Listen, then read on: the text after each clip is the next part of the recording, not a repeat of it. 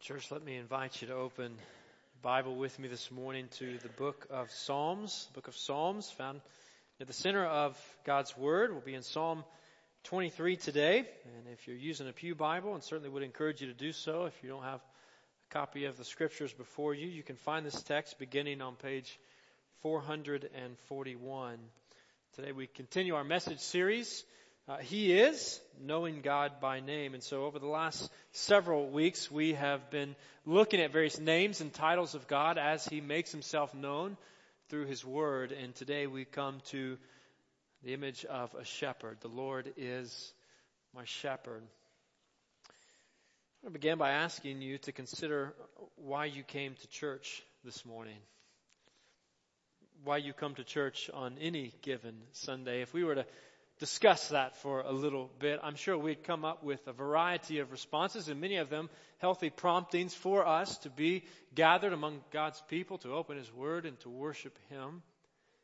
But I hope, I hope we gather as the church. I hope we come together as a family of God because we are hungry for God.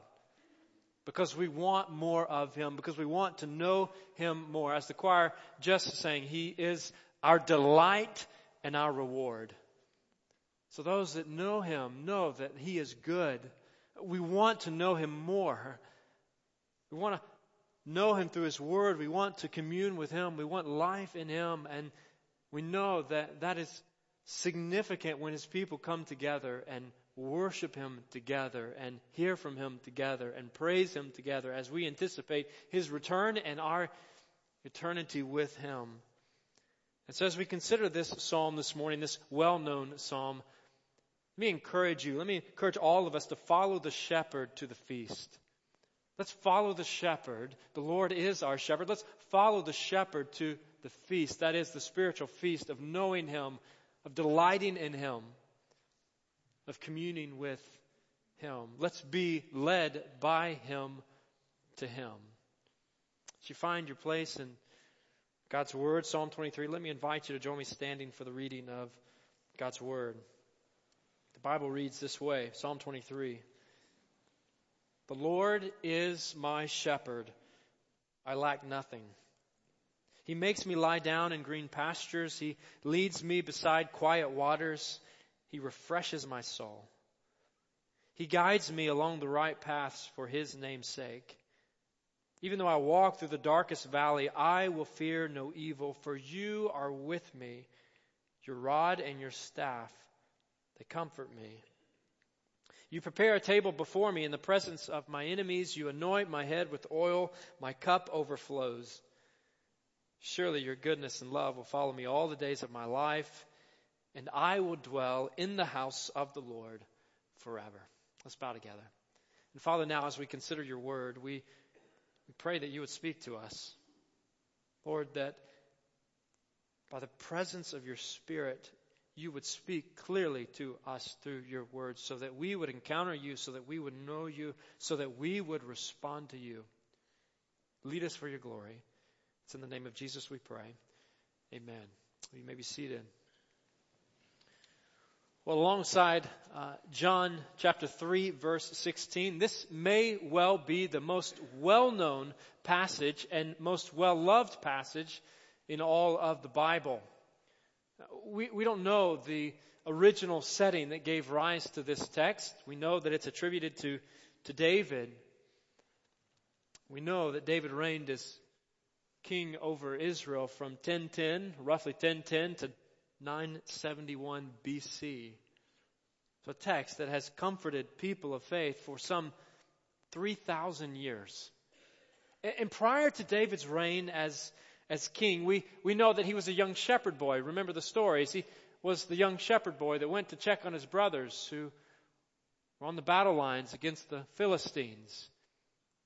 Remember that David is the one that goes to King Saul at the time and convinces King Saul that he is willing and able to go and fight the giant Goliath. And when he's trying to convince Saul that he is able, that he's willing to go and to fight in the name of the Lord, he recounts his successes as a courageous and caring shepherd who rescued his sheep from both the lion and the bear. In other words, David knew firsthand what it meant to be a caring shepherd. He knew what it meant to be a, a, good shepherd. And now, as David considers his relationship to his God, he says, The Lord is my shepherd. The Lord is my shepherd. Everything I did for my sheep, Yahweh does for me. Friends, like a caring shepherd, God leads and teaches us. Like a caring shepherd, God leads and teaches us. This text is deeply personal. We don't have to search far to see that. The Lord is my shepherd. I lack nothing. He makes me lie down in green pastures.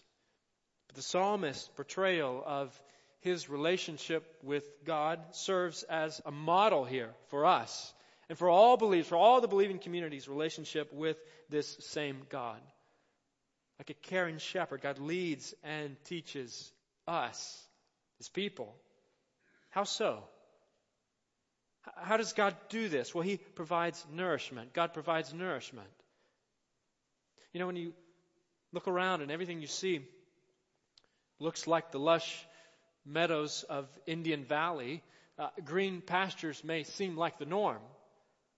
But ancient Israel's rugged hills became parched in the heat of summer. They still become parched in the heat of summer, with grass all but disappearing until wet rains bring fresh growth to the formerly barren hills.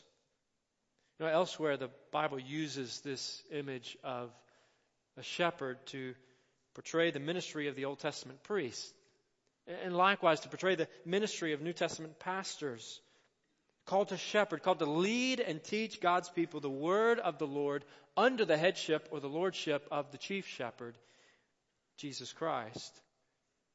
And so with that image in mind that broader understanding of God's word in mind, when we come to this text, the rich, abundant grass that David describes represents the spiritual food that God gives to us. God feeds us. And the nourishment that our God provides to us is far more than Froot Loops and Pop Tarts. It's much more nourishing than uh, Cheetos and Goldfish and Doritos. It's even better than Idaho potatoes and the choicest of beef steak. God gives us His Word. He gives us His Word to feast on His perfect, piercing, and penetrating Word that directs us to know Him and to walk with Him. Let's follow the shepherd to the feast and feast on His Word, that we might experience the unrivaled satisfaction of knowing God. As David describes the shepherd's provisions, he moves from the meadow, the green pastures, to the watering hole, to the place of rest and refreshment. God leads me, he says, beside quiet waters or still waters. He refreshes my soul. God provides refreshment. And a refreshment that signifies more than just quenching thirst. Yes, that, but also a place to wash wounds and to wash dirt away. A refreshment that restores, that restores wandering or wayward or frightened sheep. Like the picture in Luke chapter 15 of Jesus as the shepherd that leaves the 99 to go and to retrieve the one lost sheep and bring that sheep home and begin a celebration for one was lost and now it's found. A sheep that retrieval of that sheep to the flock Jesus uses to symbolize the repentance of a lost and wayward one. And likewise, great rejoicing in heaven, the scriptures say, when one sinner repents and turns to God. Do you need to repent today? Have you wandered from the Lord?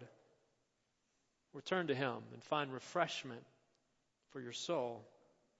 Find a forgiving God who renews rattled relationships, who restores broken relationships. Like a caring shepherd, He nourishes the spiritually hungry with His Word. He restores the repentant sinner through forgiveness, and then he guides his people in the right way, on the right path. He guides in the right way. He guides me along the right paths for his name's sake. As a shepherd leads his sheep home, so the Lord leads his people safely home. Isn't this what Jesus meant when he said that he wouldn't lose any of the sheep that, father, that the Father had given to him? That he would lead them safely home to the Father. As we serve a God who is our shepherd, who nourishes us, who refreshes us, who guides us, and who protects us with his presence. He protects us with his presence. David prayed, even though I walk through the darkest valley, I will fear no evil, for you are with me. Your rod and your staff, they comfort me. See, in a land of desert mountains and deep valleys, of rocky caves and dry stream beds, shepherds know danger. They know about retrieving threatened sheep or being attacked by wild animals.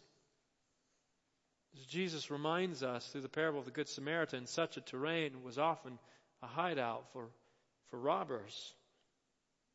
The darkest valley or the valley of the shadow of death represents dangerous places, life threatening experiences that confront us here on this earth, shifting from talk about God to speaking directly to God. David prays, I will fear no evil, for you, God, are with me.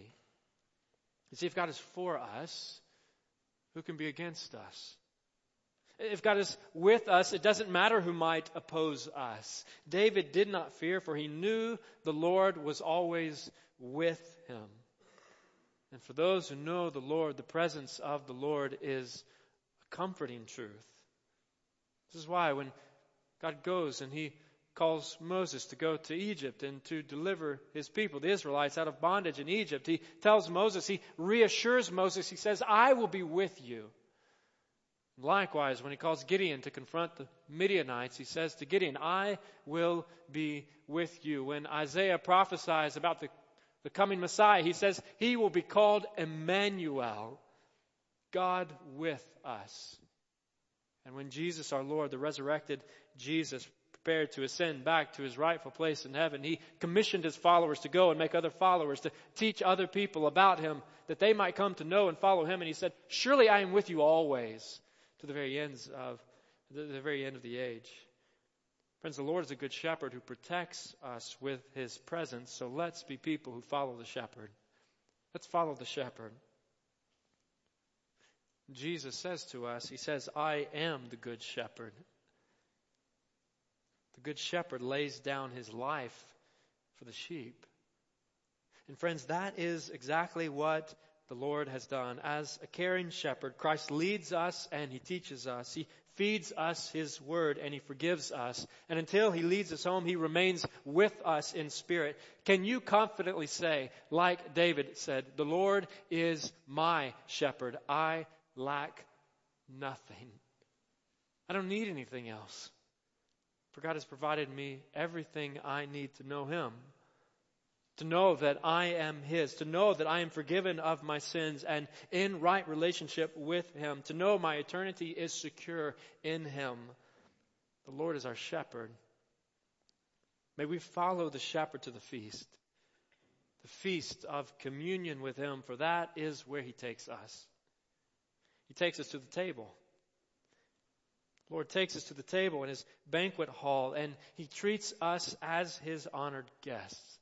Not only is the Lord a caring shepherd, but the Lord is a gracious host. Like a gracious host, God feeds and protects us. He feeds and protects us. You ever been treated like an honored guest? You ever been somewhere where you know you were treated well? Someone with a gift of hospitality took you in and cared for you and made you feel like you were in a position of privilege, of, of honor. Perhaps that was in some fancy place or fancy home with fine china and glass stemware, but perhaps it wasn't. It reminds me of a trip several years ago with some brothers and sisters from this church where we gathered around picnic tables under a tent in the hot and humid summer of Santa Clara, Belize, and we were fed well.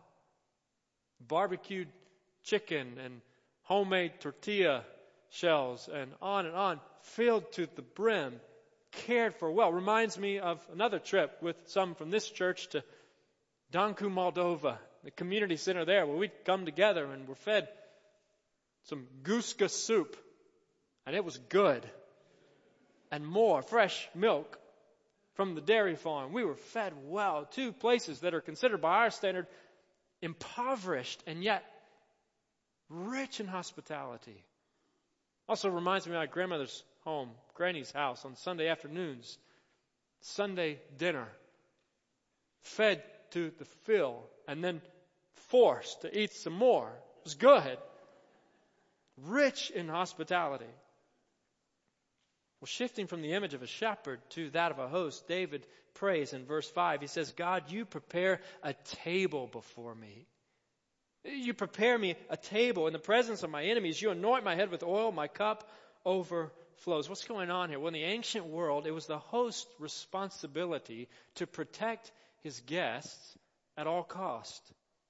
Once again, we don't know the circumstances that gave rise to this text, this prayer, but we know that the Israelites repeatedly faced conflict with surrounding warring peoples. Sometimes David was even on the run for his own life. At times, even running from his own family who wanted to kill him and take his life and take his, his throne. And here David says, God, you invite me to your table. You invite me into your house. You invite me to come to you and to get my fill, to rest in your protection. As long as I am in your presence and care, I know that I am safe and secure.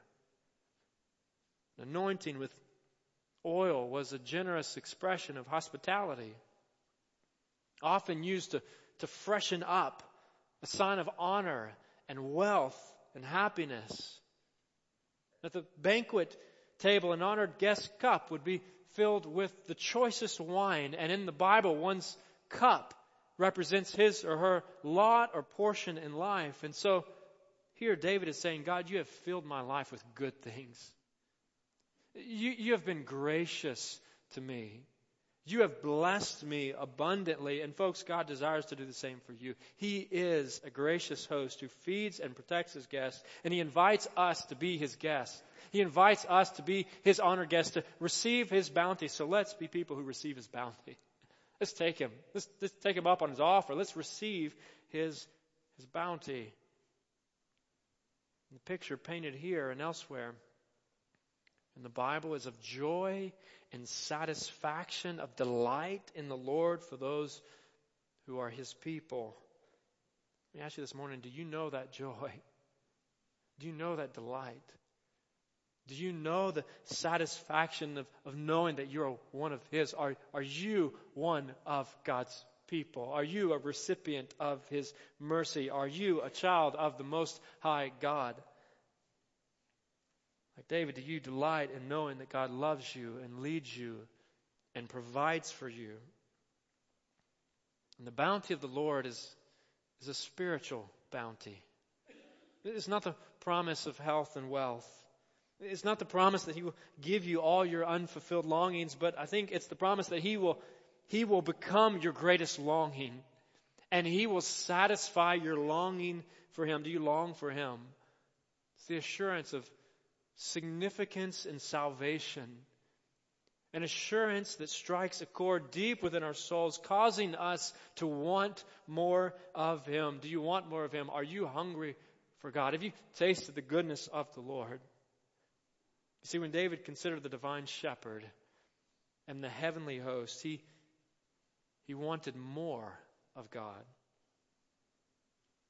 He said, Surely your goodness and love will follow me all the days of my life, and I will dwell in the house of the Lord forever. In other words, God, take me to your house. I want to be in your sanctuary. I want to be where you are. God's goodness and love move us. They prod us. They spark us to want more of Him. His goodness and love, His character, who He is, they moves us, moves those who know Him to want more of Him. No doubt one of the most attractive things about people is, is when they care for us, right?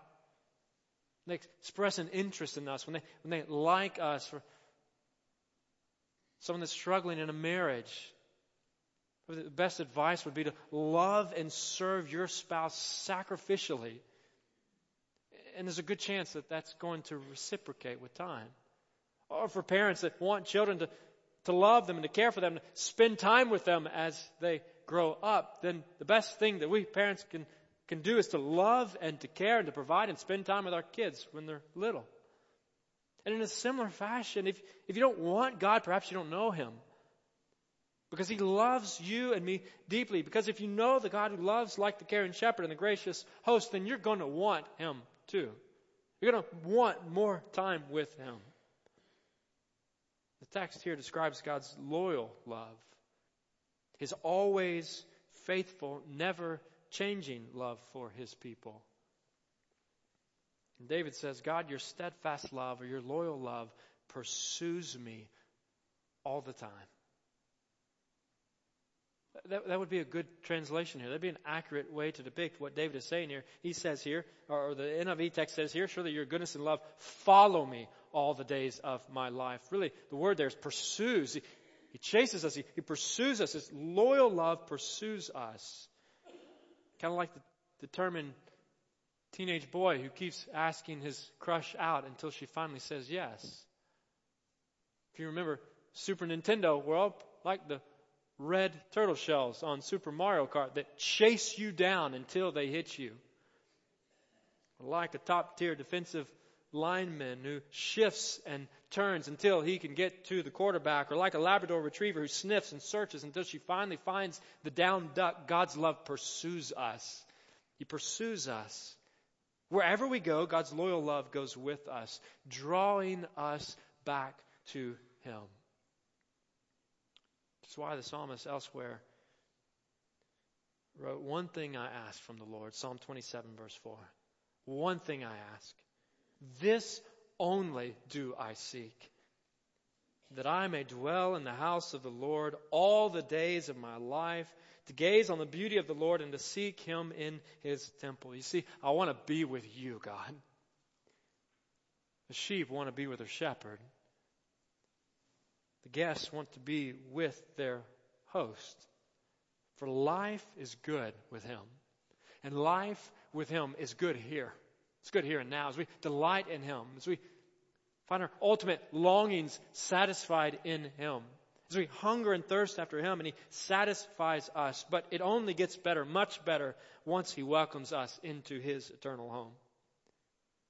The Bible says, for now we see only a reflection we only partially see.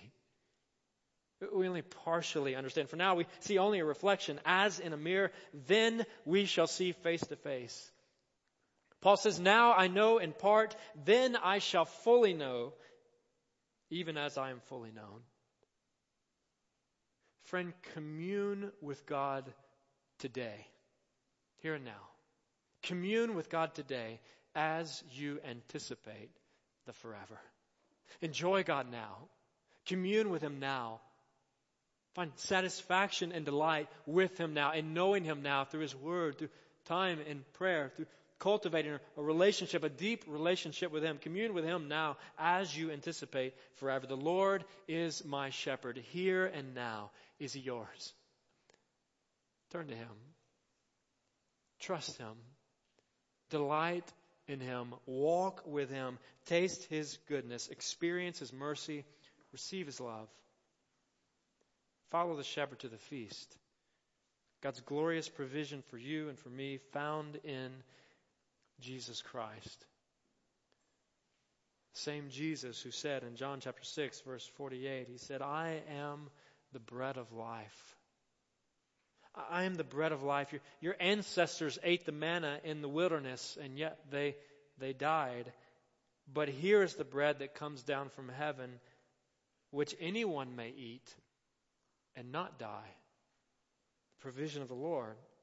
Jesus said, I am the living bread that came down from heaven. Whoever eats this bread will live forever. This bread is my flesh, which I will give for the life of the world. Friends, just take and eat. Take the sacrifice of Jesus. Find life and sustenance and satisfaction and delight in Him, knowing that He has paid it all, knowing that He has paved the way. Friends, if you tasted the bread of life, let's follow the shepherd to the feast and feast on Jesus. Feast on the Word of God. Delight in Him. Find satisfaction and forgiveness in Him. Father, we pray that that would be true in our lives. Lord, that we would be a people who, who continually run after you, who recognize that you are good, that you are merciful, that you're gracious, Lord, that you guide us and you provide for us. Lord, that you strengthen and sustain us. Lord, that you forgive us in your abundant mercy. Lord, that you pursue us with your love. Father, help us to turn to you. It's in the name of Jesus we pray. Amen. Well, churches, our, our deacons come to the tables and prepare to serve this morning. Let me let me invite you to come to the table. Let me invite you to to take and, and eat of the body of Christ and to drink of the blood of Jesus, to to remember the, the death, the sacrifice of Jesus and to proclaim life in him until he returns. This morning we invite all who, who know Jesus, all who trusted in Jesus for salvation, regardless of age or church membership. If you, if you know Jesus, uh, we, we invite you to take of the elements this morning. This morning, as you can see, we're doing a little bit uh, different from our, our typical approach. We've done it this way before, but with a picture of the table in mind from Psalm 23, verse 5, let me invite you in just a moment to come to the table to receive the elements. Come to any one of these tables as, as you're led. And know that during that time, too, I'll, I'll come around. If you're not comfortable coming to the table but would like to be served, I'd be glad to serve you if you'll just let me know as I come your way. But take a moment where you are. Take a minute, take a couple minutes bow in prayer, confess sin, reflect on the sacrifice of Jesus, and then you come. Take the elements at the table. Come to the table, eat the bread, drink the cup, and then return to your seat as we continue in worship. Let's bow together, and then you come. Father, we do thank you for your provision. We thank you for life and life in you. Lord, we thank you for uh, this meal. What a, a time of partaking that reminds us of the body of Jesus broken on the cross, the blood of Jesus spilled for our forgiveness, that we might be forgiven, Lord, that you might be both just, punishing sin, and the one who justifies us, the one who cleanses us and declares us righteous before you.